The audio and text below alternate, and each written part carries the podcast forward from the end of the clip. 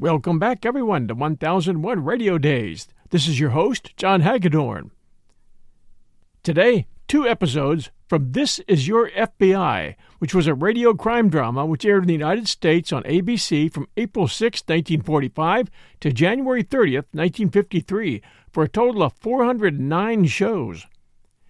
The show featured true stories taken from actual case files of the FBI, and they were told from an agent's viewpoint.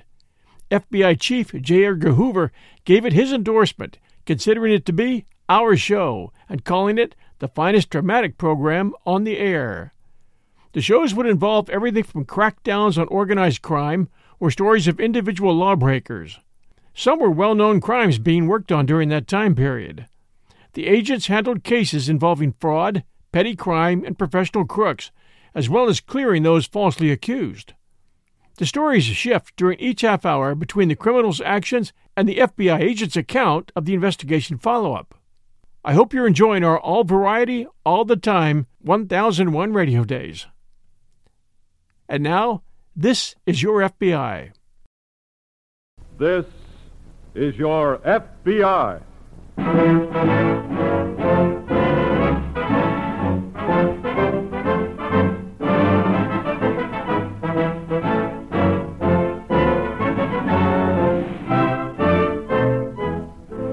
Is your FBI, an official broadcast from the files of the Federal Bureau of Investigation, presented as a public service by the Equitable Life Assurance Society of the United States.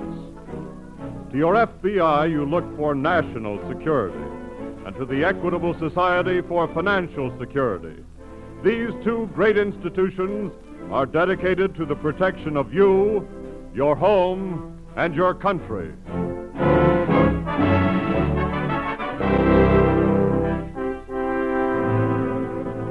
Tonight, the story of a crime against the home kidnapping.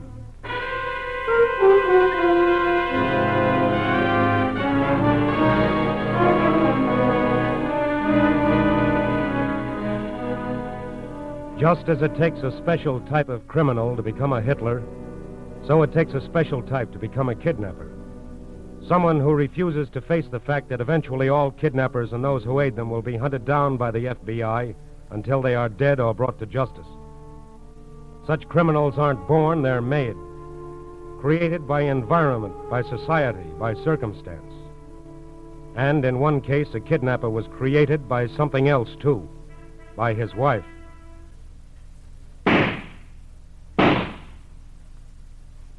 Sally, Hmm? ain't that enough for today? No. That last round was No, practic- Frank. I'm tired. Then rest for a minute. They're dragging me out here every day for two weeks. I'm a good enough shot. For small time holdups, maybe. That bank job was no. You don't have to tell me about that bank job, Frank. That was my idea. Just like everything's been my idea. Okay. If it's all yours, take the gun too. Oh, darling, darling. You know I didn't mean it that way. Mm. You know I plan everything just for you. Besides, I couldn't do it all myself. If you could, you would. Don't be silly. I don't know what the point of all this target practice is anyway. It's going to give you a reputation With two stretches behind me, I've got one. like a hundred others. But you're going to be bigger. Bigger than all of them. Bigger? Yes. What's the point of being anything if you can't be the biggest, the best, if you can't be number one? and that's what we're going to be, Frank. Number one. You're crazy. Wait and see. Look, a couple more bank jobs, and we can be driving on gasoline for the rest of our lives. That's what my father must have said to my mother. And what were they? Petty crooks. Now they have to live on what I hand out to them. No, darling. We're going to do it right. One real job. And then we. What one real job? Never mind. Come on. When we're ready, I'll tell you. Sally. Darling, have I ever given you a bum steer? Well, Have I? no, but Now empty both barrels like a good boy, and we'll call it quits for today.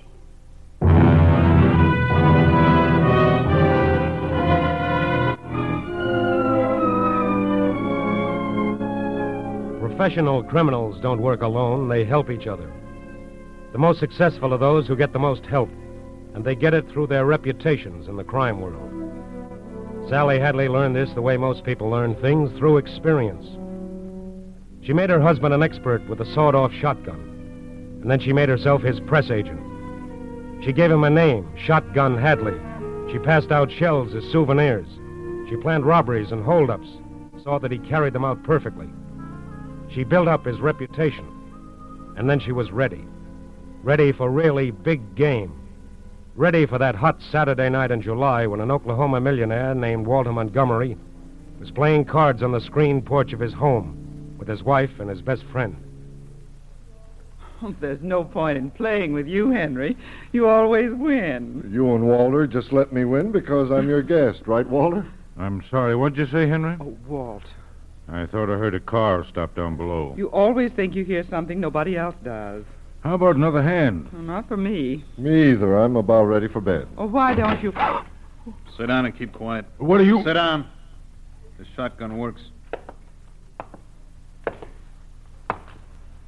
Which one of you is Walter Montgomery? What do you want to know? Never mind. Which one of you is Montgomery?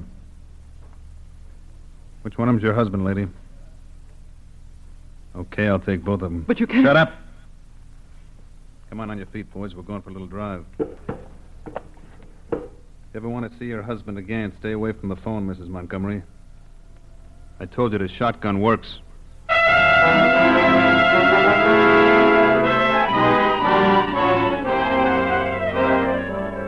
One hour later, a blue sedan stopped at an intersection 12 miles from Oklahoma City. A man was shoved out and his empty wallet thrown after him. Then the car continued on its way with Walter Montgomery blindfolded on the back seat. Just about that time, Mrs. Montgomery was putting through a long distance call. She knew kidnapping was a federal offense, and following the Attorney General's advice to the public, she telephoned Mr. J. Edgar Hoover in Washington. In less than 45 minutes, special agents assigned by Mr. Hoover were on their way. They took no immediate action. Not even four days later, when Mrs. Montgomery received a typewritten letter, the first of a series of letters, the first of a series of ransom notes. There was this note from my husband enclosed in the letter. Are you sure that's his handwriting, Mrs. Montgomery? Yes. He, he said to give them the $200,000. Well, he certainly set a high price. Did they give you instructions how to pay? Well, the letter says to watch for an ad in the paper. And then take an ad yourself. Yes. Then it told you not to notify the police, Yes. not to take down the serial number of the bills, and to have only, oh, used $20 notes. How did you know? We haven't been reading your mail. It's just that kidnapping notes always follow the same pattern. Who do they want as the intermediary to deliver the money? Henry, Mr. Carroll. He's my husband's best friend. Well, if they put that ad in the paper tomorrow and you answer immediately, your husband should be back uh, first of next week. Unless something happens. What do you mean? Mr. Schuyler, Yes. I want to cooperate with the government. I know kidnappers are the worst kind of criminals. But you see, I. Well, I want my husband back. Please don't do anything. Mrs. Montgomery, there's no need for you to worry. The first concern of the FBI in any kidnapping case is to get the victim home safely. We want to see your husband back here as much as you do. And we won't make one single move that will stand in the way of his coming back. Thank you.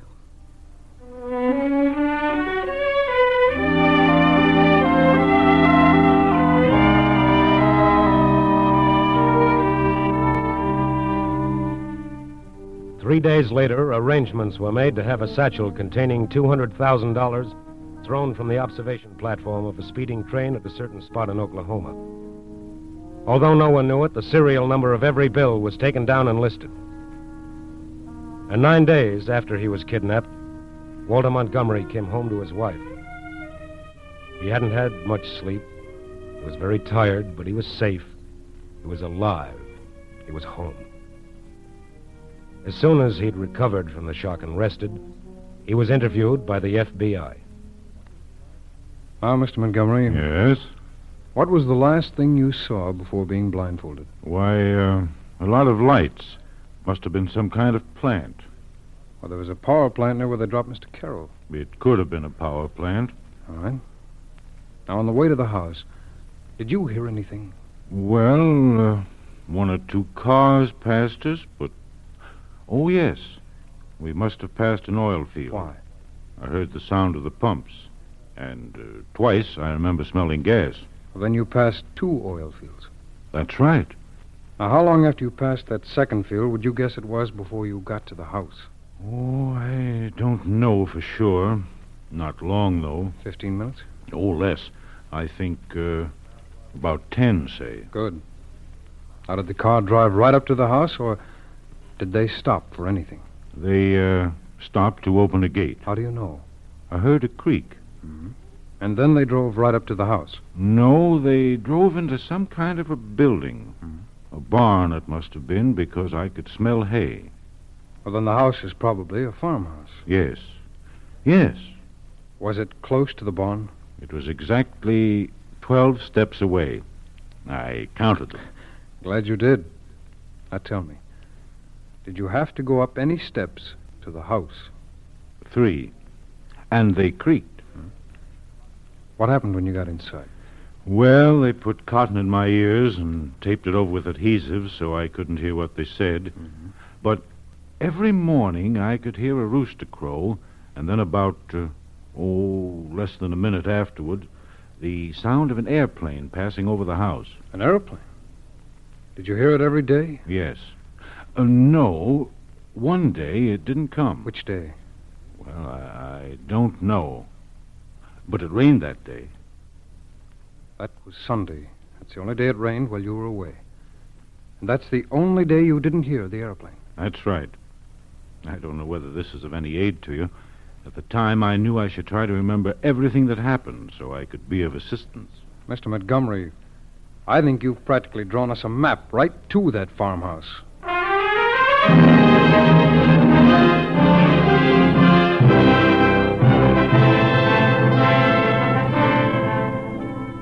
For the FBI, anything can be a clue. The lights on a power plant, the smell of an oil field, the sound of an airplane. Using the information gotten from Mr. Montgomery, special agents mapped a circle, a ring around the approximate location of the farmhouse. They went to the airlines, checked schedules, checked flights, checked what line did not run a plane on that one Sunday. They figured over approximately what area the early morning flight passed, and the ring around the farmhouse grew smaller, tighter, closer. Now the FBI agents moved into the ring looking for the farmhouse. Looking for a farmhouse with a gate wide enough for a car to pass through. A farmhouse with a barn only 12 steps away. 12 steps away from a porch with three creaking stairs.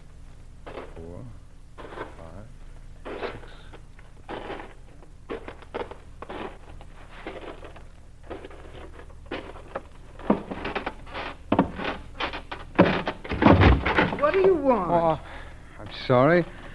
I didn't know there was anyone home. Well, you can see I'm home, can't you? Yes. What do you want? I'm representing a real estate company in Tulsa. We're looking over farms in this neighborhood with a view to buying them. You want to buy this farm? Does it belong to you? Well, it belongs to my daughter, Mrs. Hadley. Sally Hadley? Yes. You know her? I've heard of her. Oh. She was going to give me the place anyways, now. Mhm. You want to buy it? Well, looks like the right place to me. But I'll have to have some of the men in my company look it over this afternoon if if it's all right with you. Oh, it's fine with me. You'll be here. Yeah, I'll be here. As long as I can count on seeing you later. Oh, don't worry. You can count on seeing me. Definitely.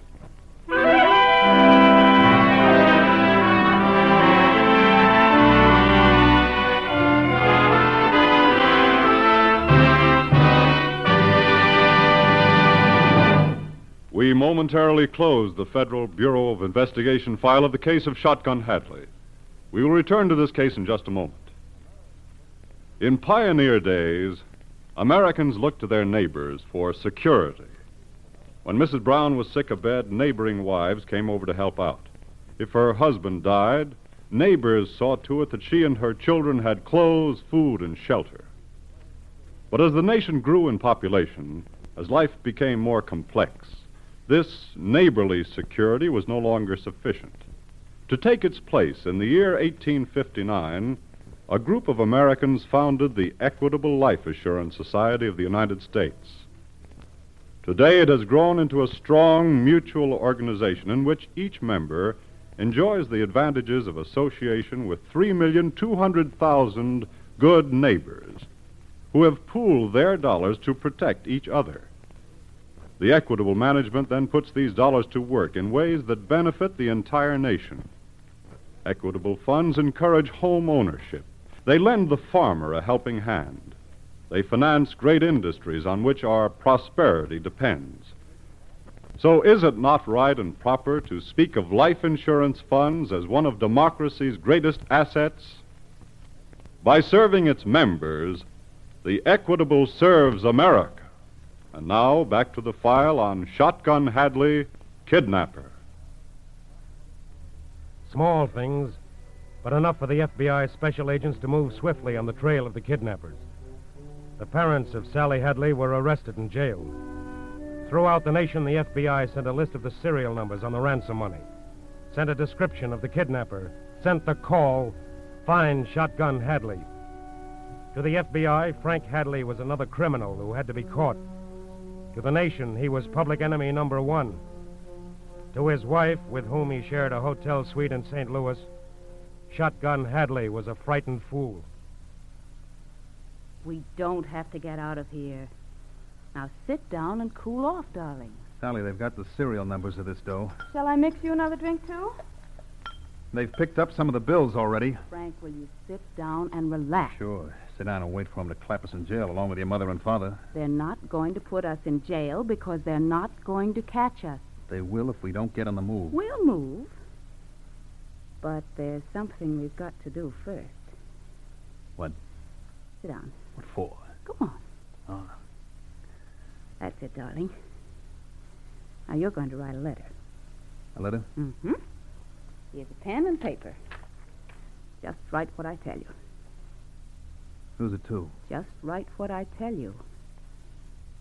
Dear Mr. Hoover. What? Are you Go on. Dear Mr. Hoover, while you and your men are knocking yourselves out. Sally, No, are you- change that to wearing yourselves out. I am living on the fat of the land. Go on, darling.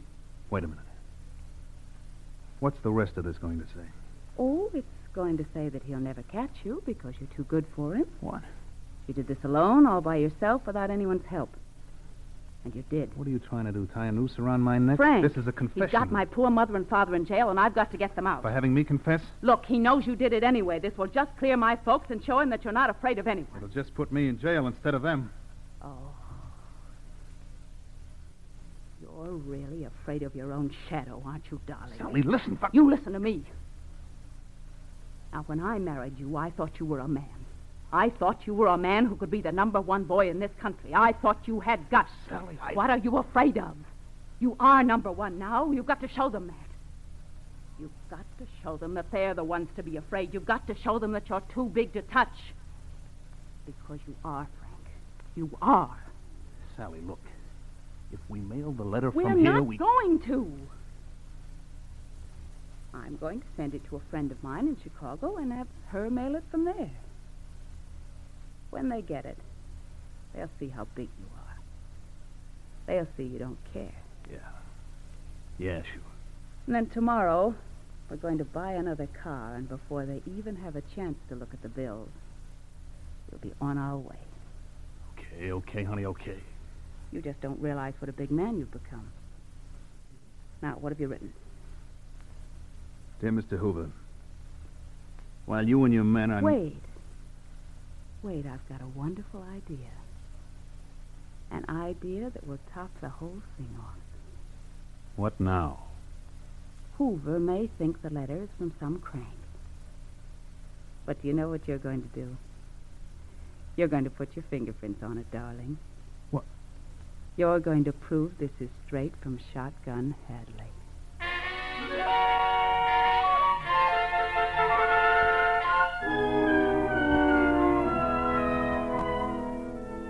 From Chicago, from Dallas, from Denver, from cities all over the West come letters to the FBI. And as the letters turn up, money turns up too ransom money. $20 bills reported by alert citizens to the FBI. $20 bills had put the FBI closer on the trail of Frank and Sally Hadley. But Sally Hadley has gotten impatient. Leaving her husband in a small house near Memphis, she buys a cheap gingham dress, a red wig, and a second-hand car. And with complete unconcern, drives right back to Oklahoma. On the way, she gives a lift to two hitchhikers, a man and his eight-year-old daughter. I guess your little girl is asleep, Mr. Butler. Yeah. She was awful tired. Of course she was. Well, we'll get her a good dinner as soon as we get to town.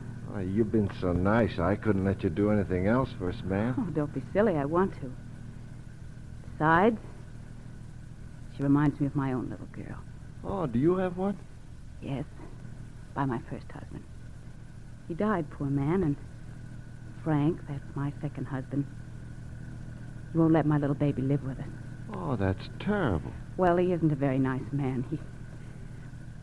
Mr. Butler. Yeah? Can I trust you? Of course. I'm in terrible trouble, and I've got to speak to somebody. I've just got to get help from someone. Ma'am, if there's anything at all I can do. Well, maybe you won't say that when you know the truth. I'm Sally Hadley, and my husband is Shotgun Hadley. The kidnapper? Yes. Gee. I didn't know what kind of a man he was when I married him. I... Well, it's a little too late for that now, isn't it? But he's done terrible things to me, too, to my little girl, to my family. Oh. Because of him, my poor mother and father are in jail now, and Mr. Butler, I've just got to get them out. But the papers. I said- know, I know, but anything my father and mother did, he made them do at the point of that shotgun of his. Will you do me a favor, please? Will you, will you just go to Oklahoma City and see my lawyer for me? Sure. You see, but- I can't go because the police are looking for me.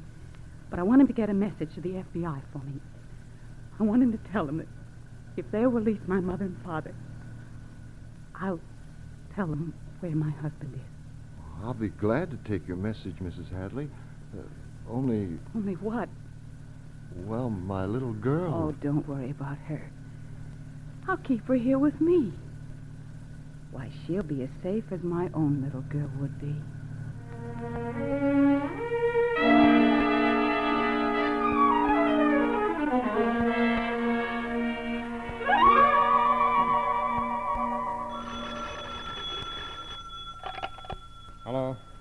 Schuyler speaking. Oh, yes. No, not just yet. I'm trying to reach the Bureau in Washington. May I call you back in a few minutes? Fine. Goodbye. Mrs. Hadley's lawyer again. Pretty anxious for our answer, isn't he? Yes. You suppose he seriously thinks we're going to release the mother and father, Schuyler? I don't know. Here's Sally Hadley. There's a sweet double crosser for you. Hmm. Ready to sell out her own husband. Well, if he's half as tough as his reputation, I don't blame her. I wonder if she was crazy enough to come back here to Oklahoma. She might be. We know she hasn't been to a lawyer's office. I don't think we can stall him much longer. We don't have to. He's covered by now, and as soon as we find Sally Hadley's intermediary, we'll find her. And her sharpshooting husband. Right. Will you get Mrs. Hadley's lawyer for me, please?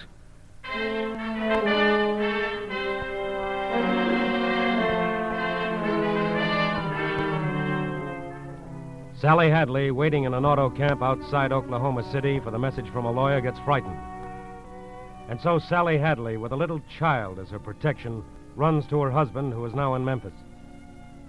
Meanwhile, special agents of the FBI located a man in Oklahoma City, a man who was Sally Hadley's intermediary, the man whose eight year old child is on her way to a gangster's hideout.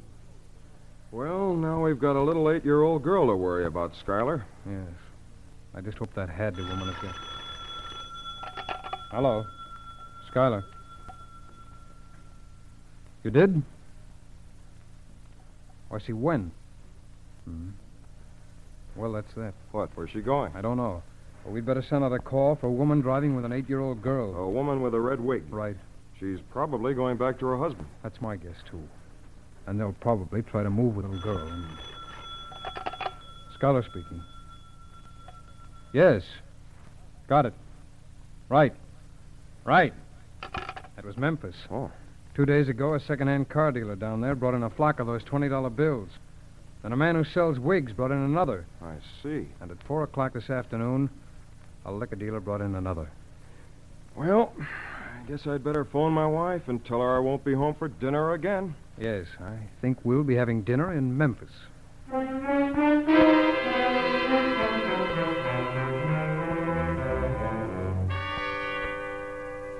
At a quarter to four one September morning, a little girl sat on the Memphis railroad station. A frightened little girl clutching a ticket that would take her back to her father. But a little girl who remembered that she had had supper in a frame house near the edge of the city, and that she had seen a shotgun in that house. At 5:35 that same morning, agents of the FBI and local offices surrounded the frame house. They were armed with guns, with guns to battle against the murderous reputation of a man called Shotgun Hadley. It was just beginning to get light when two of them quietly entered the house. They stood for a moment in a dark room. To the left were two doors, two closed doors leading to two bedrooms, leading to Shotgun Hadley. They opened the first. Keep quiet. Who are you? Federal Bureau of Investigation. Federal. Bu- Oh, thank God. Listen, he's in there. Get him. He ruined my life. That was Sally Hadley, the woman who had planned the kidnapping. The woman who later tried unsuccessfully to convince a jury that she was innocent. The woman who cared no more for her husband than she did for his gun. But she had built up a tremendous reputation for him. And now, as the FBI agents moved to the door of his bedroom, they checked their guns. Tried to anticipate the blast of that shotgun. And then, in a quick movement, they rushed the door to Frank Hadley. There was no battle, no fight, no shooting. Frank Hadley, kidnapper, Frank Shotgun Hadley, public enemy number one, stood against the wall, his hands raised high, his knees shaking. Don't shoot, G-Man. Don't shoot.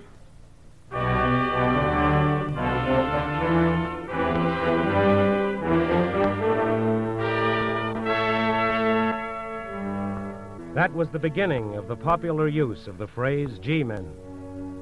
G men meaning government men, meaning FBI agents. And that was the first and last time Frank or Sally Hadley tried a kidnapping. No kidnapper in this country has ever tried twice once the FBI has caught them.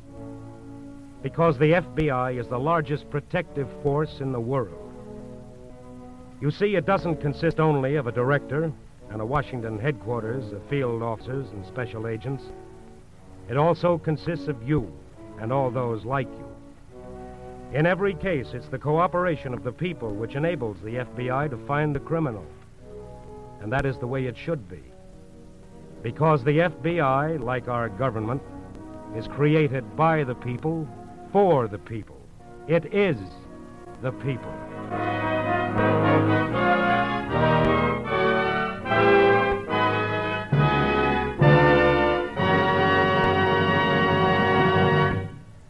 Have you ever said to yourself, No, I can't possibly buy an extra war bond?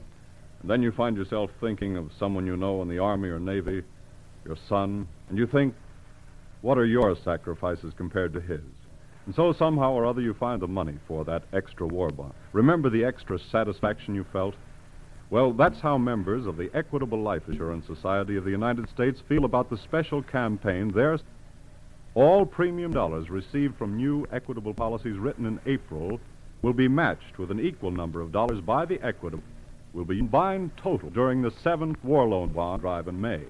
Remember, these war bonds will be over purchases, which amounted to the largest single subscription in both the fifth and sixth dollars. For you, your home,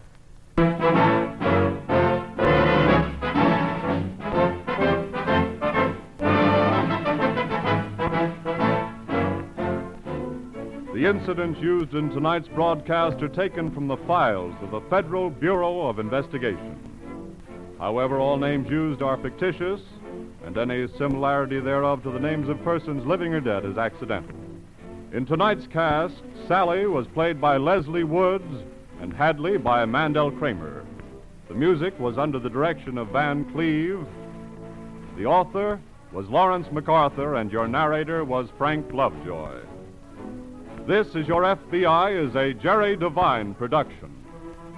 This is Carl Frank speaking for the Equitable Life Assurance Society of the United States and inviting you to tune in again next week at this same time for This is Your FBI.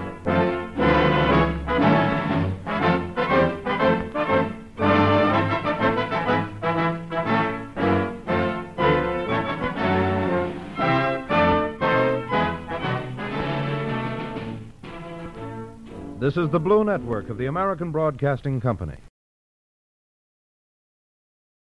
This is your FBI.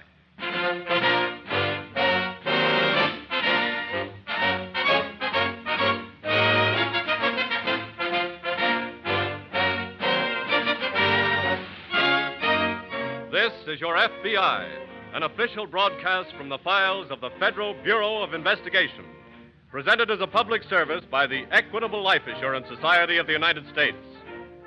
To your FBI, you look for national security, and to the Equitable Society for financial security.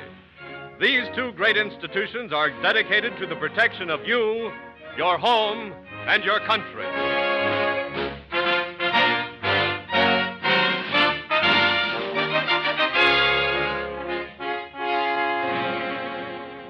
Tonight, the story of a peril to the nation Escape prisoners of war.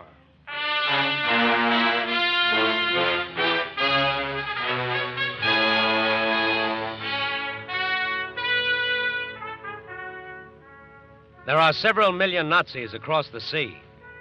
Each one of them is a threat to the security of this country. There are several hundred thousand Nazis right here within our borders, prisoners of war. Each one of them who escapes is a threat to the internal security of this country because they are Nazis. And for us, for our democracy, for our way of life, Nazis have but one feeling contempt. The FBI proved that less than a year ago by a case that broke on the morning of June 19th. Early that sunny morning, two soldiers, two GIs, were walking through a patch of woods on their way back to camp. Hey, look, Eddie, a rabbit. What am I supposed to do? Salute? Gee, did you see him go? Boom, right into the ground. Probably crawled down a hole to sleep. Gee, if he's just down a little hole. What are you pawing around for now? I always wanted to have a rabbit for a pet. All right, so you always wanted a rabbit. This is no Hey, Eddie. Yeah? What kind of a rabbit could dig a hole this big? A big rabbit. Come on. Hey, these leaves are just covering up the entrance to a tunnel, it looks like. For Pete's sake, Mickey. Hey, it is a tunnel. C- come on in. I'm too tired. Oh, come on. What do you got to lose?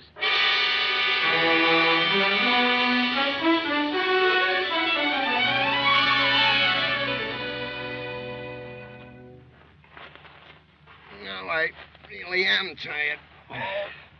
Where's your pioneer spirit? And where's your rabbit? And don't tell me. Oh. What's the matter? It stops here, that's all. Oh, that's great.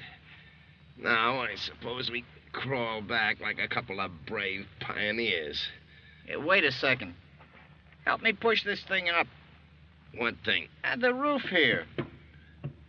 Feels like boards or a trapdoor or something. Yeah, does. Come on, push. I'm tired. How will you push? One, two, three. Eddie, close it. Eddie, you know where we are? Yeah. Right under the barracks of the Nazi prisoners.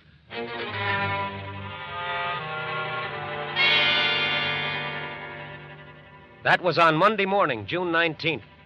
But the tunnel had already been used. During the night of the 18th, two Nazi prisoners had escaped.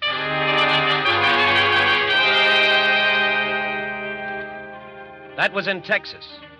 And immediately, the FBI headquarters in that state were notified by military authorities. They weren't caught unprepared because special arrangements had been made for such an emergency. and the special agents went to work immediately. The newspapers, the radio stations, and most important, the local police of Dallas and Fort Worth were notified and given detailed descriptions of the two men. The police radioed warnings to all sheriffs and all peace officers, and broadcasts were also sent out over the Texas State Patrol's network. By late afternoon, the FBI was busy checking the dozens and dozens of reports which kept coming in. Dean speaking. Yes? Yes. Yes, okay. Thanks a lot, Sheriff. All right. Well, that's another lead going, Phil. Which one? Those two fellows spotted fixing a puncture on a back road. Those local police sure get on the job quick. Age 23. What? I was just reading over the description of Tanner. Oh. Lieutenant Paul Tanner of the German Navy. Captured when submarine disabled by depth charge. Dean speaking. Yeah? Uh huh. I see. Okay, thanks a lot. All right. Which one was that? Those two men seen sleeping in that cemetery. Bad lead? Yes. Something's got to turn up, Dean. Yes, and you know when it does, Hackenberg's going to be easier to spot than Tanner. Because of that scar on his cheek. Yes. Well, with the whole state out on the hunt, there's got to be. Dean speaking. Yes? Yes? Yes. Thanks. Right. Bicycle was stolen from a house one mile from the camp the night of the escape. Bicycle? Yes, and the house was on the same road the prisoners took when they went on labor details. That sounds good. That sounds better than good. Two men on one bicycle. They ought to be easy to spot, Phil. If we can spot them before they get rid of the bike, let's send out a call. Right.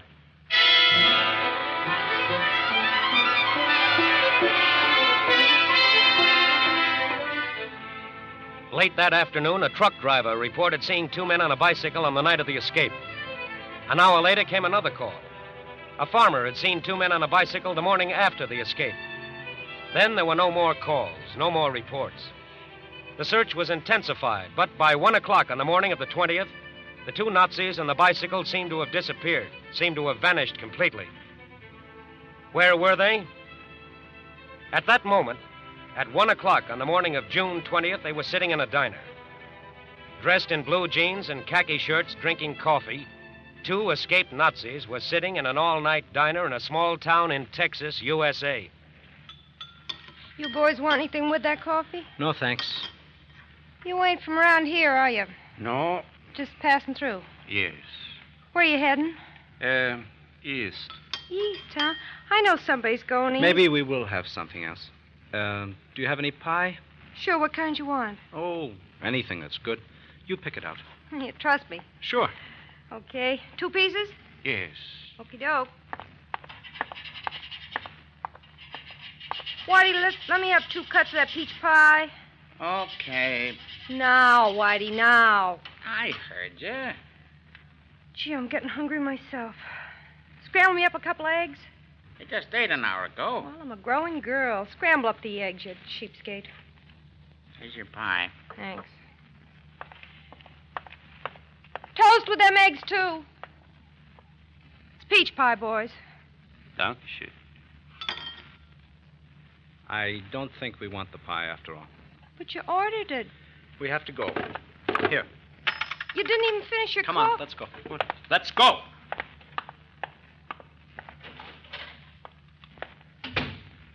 Oh. Good night. Huh? How you come with those eggs, Whitey? Oh, keep your shirt on. You'll get 'em.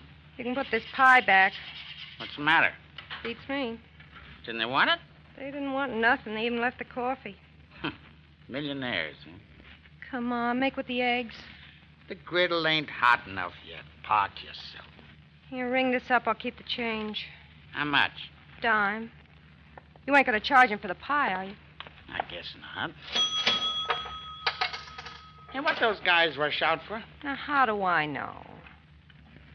That griddle looks hot enough to me. You want your toast, though, don't you? And coffee. Uh, how about a steak, too, Your Highness? Ha ha. Very funny. Whitey, Yeah? what's Tonkashin mean? Huh? Tonkashin or Tonkashine? What? One of those fellows said it to me when I brought him the pie. The pie you didn't eat, huh? Yeah. I think I'll have a piece myself. Oh, here. Tonkashin. What? Maybe that's French for what's your telephone number? French. Sounds more like German to me. Where do you get German out of that? Listen, when you want to say thank you in German, dope, you say Dankeschön. That's it. That's what he's. Whitey. Holy crow.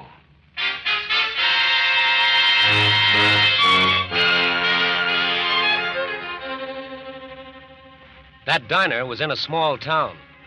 But even the smallest town has more than one road leading out of it. And it's never long before a road branches into other roads, into a network of roads, into highways. As soon as the telephone call came in from the diner, the FBI and the local police drove out after the two men on the bicycle, after the escaped Nazi prisoners. They tried to cover all roads. They kept in touch with each other by radio. And they drove fast because they realized that even on a bicycle, a man can make time if he's desperate. Where are we now, Dean? About 20 miles outside of Vancourt. Must be awfully strong. Hmm? Who? Whoever's peddling that bike. To get this far so fast. And with a passenger. Yeah, if they're still using the bike. Or if they haven't ducked off into a field. Well, if they have, we should be able to catch them in the morning. the whole area's been alerted. They managed to disappear completely for at least 24 hours so far. I know, Phil, but if we. That is a bicycle, isn't it? Looks like it from here. You have your gun ready? Yes. Dean, do you see anybody on the handlebars? No. Don't tell me it's going to be a farmer out for a joyride. At this hour of the morning? Say, Huh? pull over to the side there. Where are you going, mister? Vancourt. What for? Why do you want to know? We're federal officers. What's your name? Frank Johnson. Isn't it kind of late to be out for a ride, Mr. Johnson? Oh, my sister just had a baby. I rode over to see her. Oh, from where? Vancourt. You live there? Yes. Can we see your draft card, please? I'm sorry I forgot it. You know how it is when you get a call that the baby. What's the matter? Where'd you get that scar on your cheek? Germany. Where's Lieutenant Tanner? I really could not say, but probably very well taken care of. What do you mean? Americans are extremely hospitable and just as stupid. I think you'd better get in the car, Hackenberg. Captain Hockenberg. Captain Hockenberg. Thank you,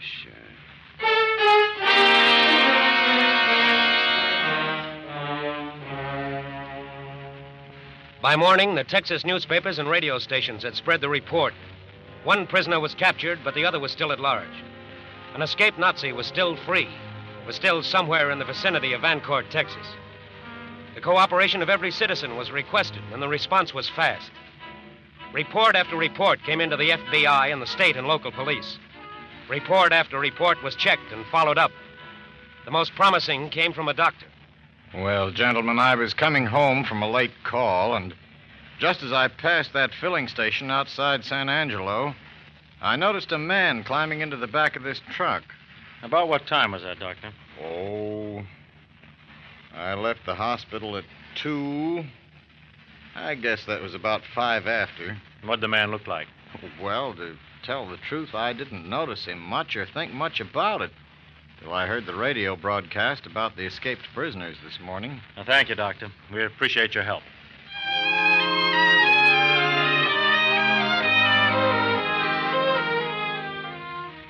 That doesn't sound like much help. It doesn't even sound like a real clue. But the FBI checks everything, every report. Special agents immediately called the owner of the San Angelo filling station. He remembered selling gas to a truck driver a little after two in the morning before. But he'd only seen one man on the truck. From the gas coupon, the agents learned the license number of the truck. From the license registration, they learned the name and address of the owner. And then they went to him to see what they could learn from the truck itself. You can see for yourself. I'm here fixing a blowout like I was, anybody could hop on the back without me seeing them. Would be pretty easy, don't you think, Dean? Well, let's see if there's anything in the back to prove that Nazi was riding with you. Well, what you looking for? Oh, lots of things. Fingerprints? Yep. But with all this cloth back here, I doubt if we'll find any. The surface is too soft to. Phil, you have your flashlight? Sure. Shine it over here, will you? Is that your hatchet, Mr. Lang? Yeah, use it to open crates. You mind if we borrow it to send to our laboratory for a fingerprint check? No, sir. It's all. Hey, What? That Nazi could have been riding in the back of my truck and picked up my hatchet. Hey, I had a pretty narrow escape. Well, we don't know yet whether he was the one. Even so. Wait a he- minute. Shine that flash over here, Phil. Right. Yeah, this may be something. That? Sure. Why, that's just a little piece of thread. Here's an envelope for it, Dean. Thanks. This little piece of thread, Mr. Lang, is going to take a long trip to our laboratory in Washington. What for? They'll find out what kind of a shirt it came from. And I got a hunch it came from the kind of shirt worn by prisoners of war.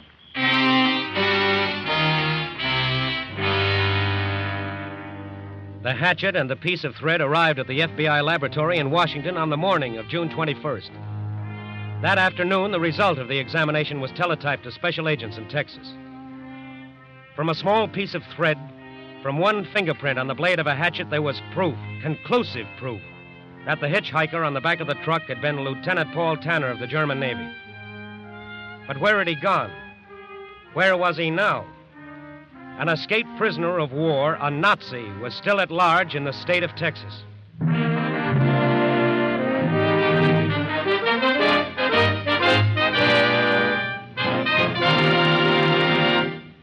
We momentarily close the Federal Bureau of Investigation file of the case of escaped Nazi prisoners of war. We will return to this case in just a moment. It is the year 1872. A distinguished Army officer, a young man with golden hair that reaches to his shoulders, is about to sign his name to an application for membership in the Equitable Life Assurance Society of the United States. The Indians of the Western Plains call him White Chief with the yellow hair. But you and I will know him better by the name he is signing on the equitable application. So let's watch his pen as it writes George Armstrong Custer, Brevet Major General, USA. A name that has also been inscribed for all time on the roll of America's immortal soldiers. Now, we do not know what led General Custer to choose the equitable, but we do know that he showed sound judgment. For in four wars and through seven major depressions, this society has never failed to meet a single financial obligation. And for 86 years, equitable funds have marched in the vanguard of American progress. Equitable dollars helped build the railroads. They promoted the growth of our greatest industries. They helped grow wheat in Minnesota, oranges in California, cotton in Texas. So by serving its members, the Equitable serves America. And now, back to the file on Paul Tanner, escaped prisoner of war.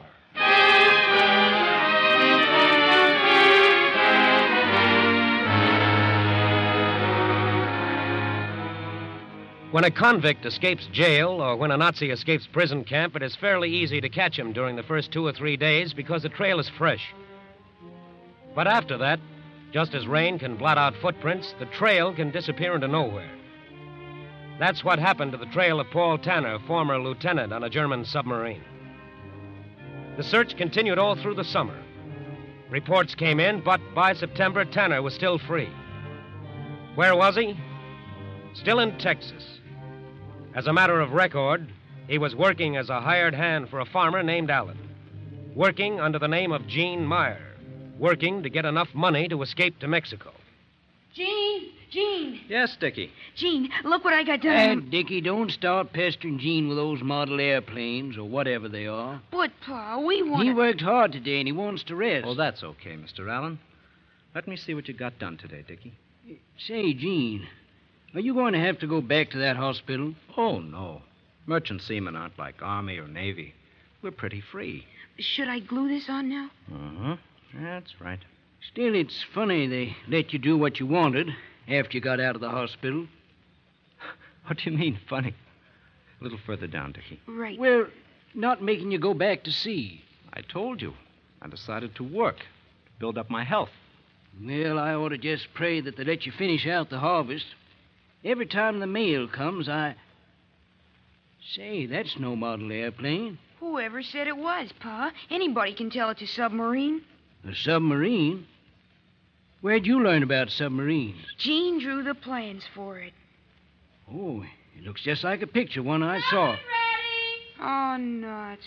Come on, Gene. We'll finish after supper, Dickie. You wash your hands, Dickie. I did. Wash 'em again. Oh, Pa. Well, that's a darn good submarine. I guess you. What's the matter? Well, I was going to say it's probably modeled of a sub you was on yourself, and then I remembered. Remembered what? Hmm, they don't have merchant seamen on submarines. Come on, let's eat.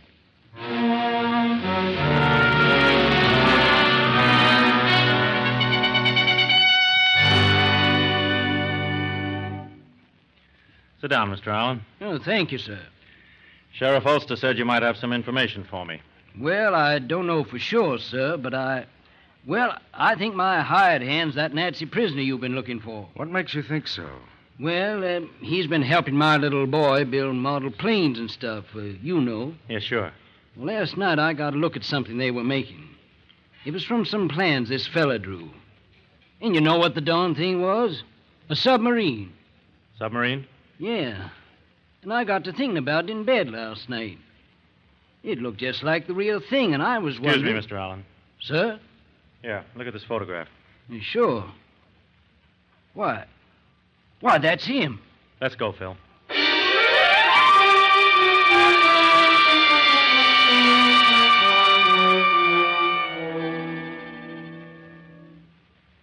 Is this his room, Mr. Allen? Yes, sir.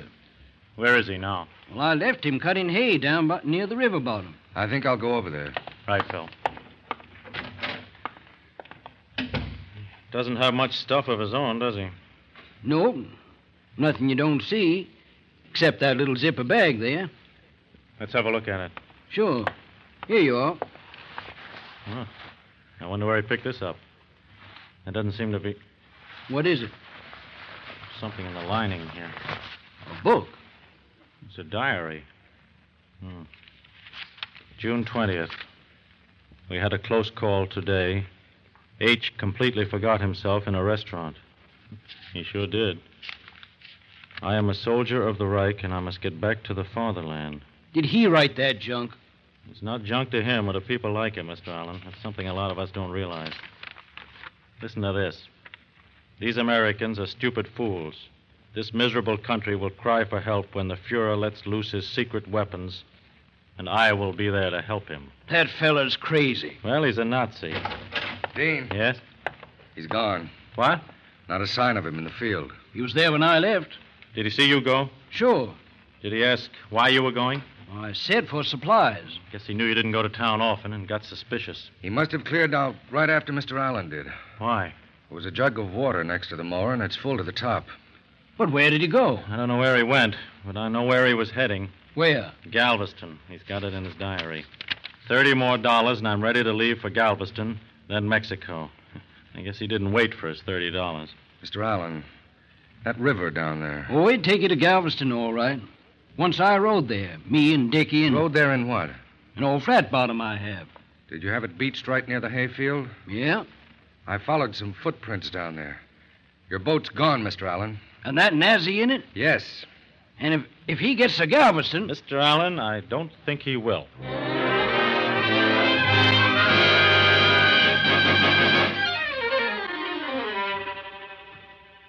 The Brazos River winds its way through Texas to Galveston. And along its banks are reeds, tall grass, foliage thick enough to hide a man in a flat bottomed boat. They hid Paul Tanner for the rest of that hot afternoon. But by nightfall, sheriffs, deputies, state patrolmen, local police, and citizens from all around had joined in the hunt. By nightfall, FBI agents were in planes and motorboats watching the river, and keeping contact with each other by walkie talkie radios. By nightfall, there was a moon. A bright moon that stripped the river of shadows and made it a clear field of vision for a plane flying above. Moving upstream toward the bridge. Nothing yet from up here. We're moving up too, Dean. But this boat's running low on gas. Well, do you think you can hold out about. Wait a minute. Wait a minute, Phil. I just saw a reflection of moonlight on on something that. Yes, there it is again. Looks like a wet paddle. Close to the right shore, heading downstream. He's about a quarter of a mile above Dead Man's Bend now. Just below Hempstead. He's moving closer to shore, though. Looks like he's trying to land. Come on. Give her everything you've got. There he is. He's trying to make shore. Cut her off. Stay where you are, I'll shoot. I warn you, Tanner, stay where you are. Or... Okay. Come on, jump aboard. Well, you led us a fine chase. Who's in command here? In command? Yes. I am. Heil Hitler!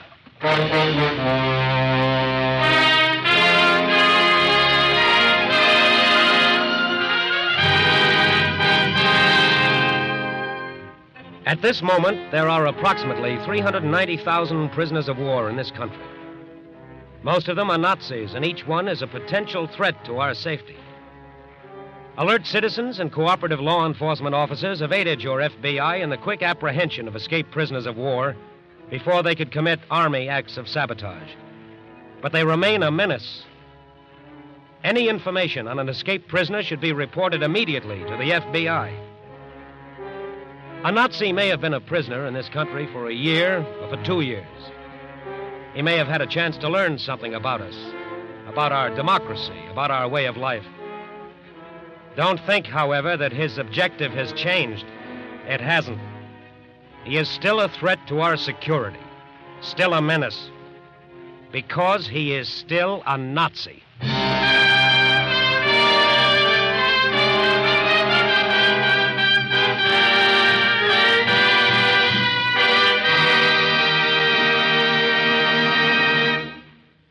In these days, young Americans are fighting and dying all over the world. So the question, what are you doing here at home to help win the war, is one that deserves a straightforward answer from every American citizen, from every American organization. Members of the Equitable Life Assurance Society of the United States may take pride in their society's answer to that question. In the Equitable Service flag are 2,015 stars. Here at home, Equitable agents and employees are backing up their fellow workers in the fighting forces by selling thousands of war bonds in every drive, by giving hundreds of blood donations, and by performing all the other services that are expected of patriotic citizens in wartime. Of the funds that have been entrusted to the Equitable Society by its members, 44% has been invested in government bonds. In both the fifth and sixth war loan drives, the Equitable made the largest single subscription, each subscription amounting to $500 million. In wartime, Equitable dollars are fighting dollars, and at all times they are security dollars for you, your home, and your country.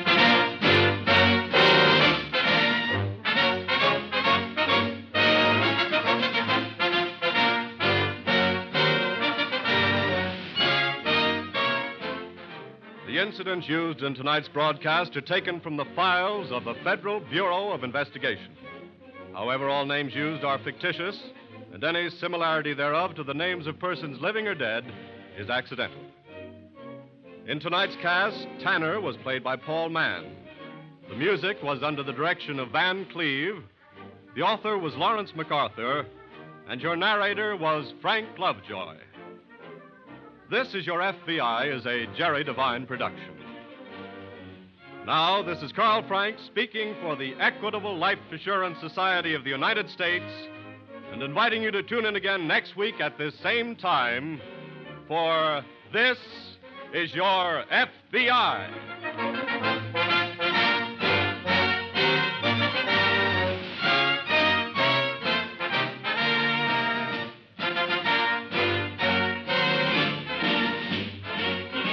This is the Blue Network of the American Broadcasting Company. Thanks for joining us, everyone, here at 1001 Radio Days with This Is Your FBI. Hope you enjoyed it. 1001 Radio Days releases new episodes every Sunday at noon Eastern Time and every Wednesday at 5 p.m. Eastern Time. Until next time, everyone, stay safe, and we'll be back soon.